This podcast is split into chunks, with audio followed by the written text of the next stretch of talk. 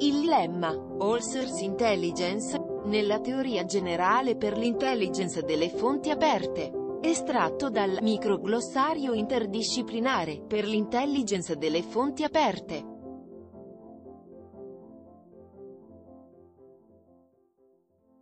All'interno della mia proposta di teoria generale per l'intelligence delle fonti aperte, la locuzione All Source Intelligence ha un'accezione abbastanza particolare.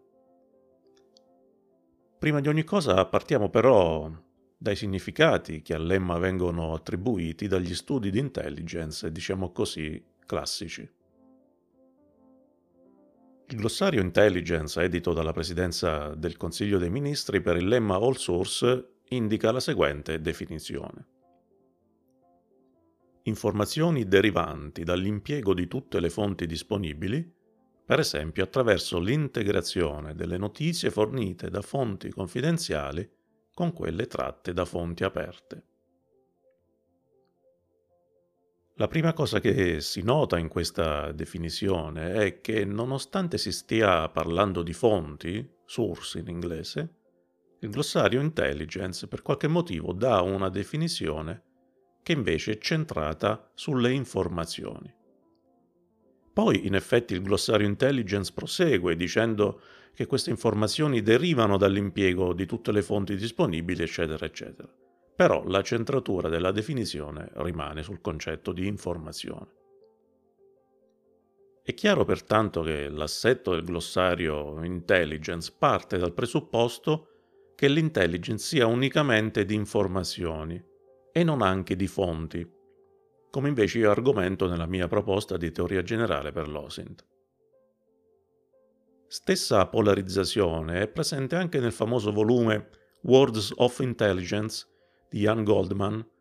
La differenza è che in questo caso, più correttamente, ci si riferisce a una attività o processo di intelligence che incorpora tutte le fonti di informazioni nella realizzazione di prodotti di intelligence. Dunque la locuzione all source intelligence non fa più riferimento soltanto all'idea di informazione, ma soprattutto al concetto di processo o attività. Un passo avanti lo fa il Field Manual FM20 dell'esercito americano, dove la locuzione all source intelligence, oltre a essere prodotto di intelligence, attività, processo e fonte di informazione, diventa anche una organizzazione. La definizione letterale infatti è la seguente.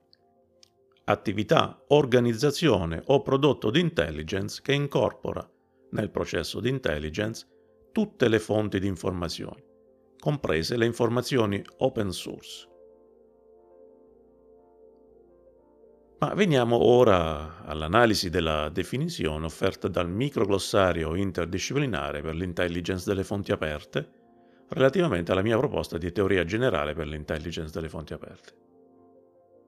In primo luogo occorre effettuare una scomposizione della locuzione nelle sue parti principali.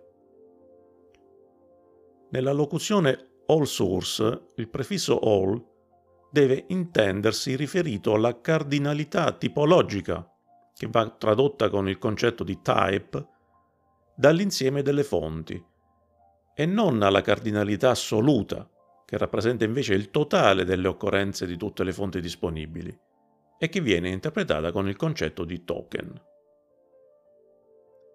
È necessario a questo punto un breve approfondimento sui concetti di type e di token.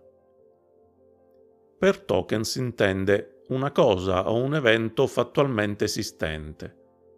Pertanto si sta parlando di una occorrenza materiale, fattuale, enumerabile di un qualcosa. Per type invece si intende un modello astratto, le cui repliche o occorrenze individuali sono i sinsegni, ovvero repliche di segni. Dunque se i type sono generalmente astratti e unici, i token sono particolari e concrete istanze di un type. Per semplificare il concetto. Il concetto di romanzo è un type, che presenta caratteristiche e proprietà che devono esistere in tutti i romanzi.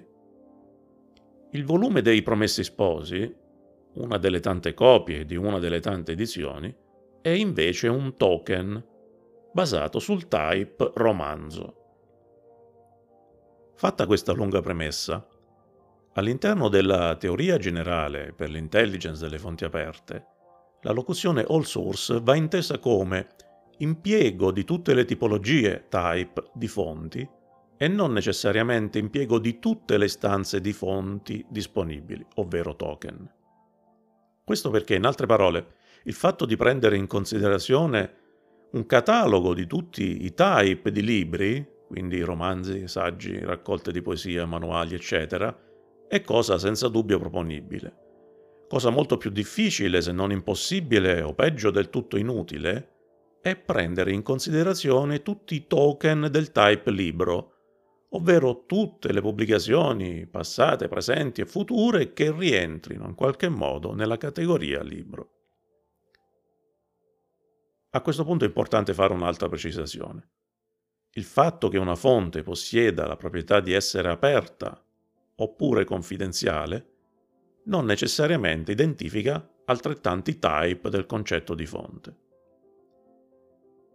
Questo per il semplice fatto che una fonte confidenziale, ovvero classificata, è considerata aperta dal soggetto al quale è stato accordato il completo accesso, mentre è considerata chiusa o variamente riservata da parte di tutti gli altri. Dunque non si genera un nuovo type, ma soltanto una interpretazione delle proprietà che descrivono quello specifico type. Esattamente come non esiste un type per il libro aperto e uno per il libro chiuso, bensì un unico type di libro che ha all'interno delle sue proprietà quella di essere aperto e quella di essere chiuso.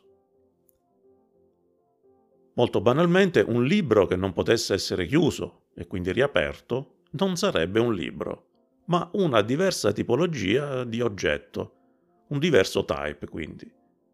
Magari potrebbe essere il type di qualcos'altro, come una targa, una lapide, un segnale stradale. Tutti oggetti che, come è noto, non si possono chiudere e riaprire.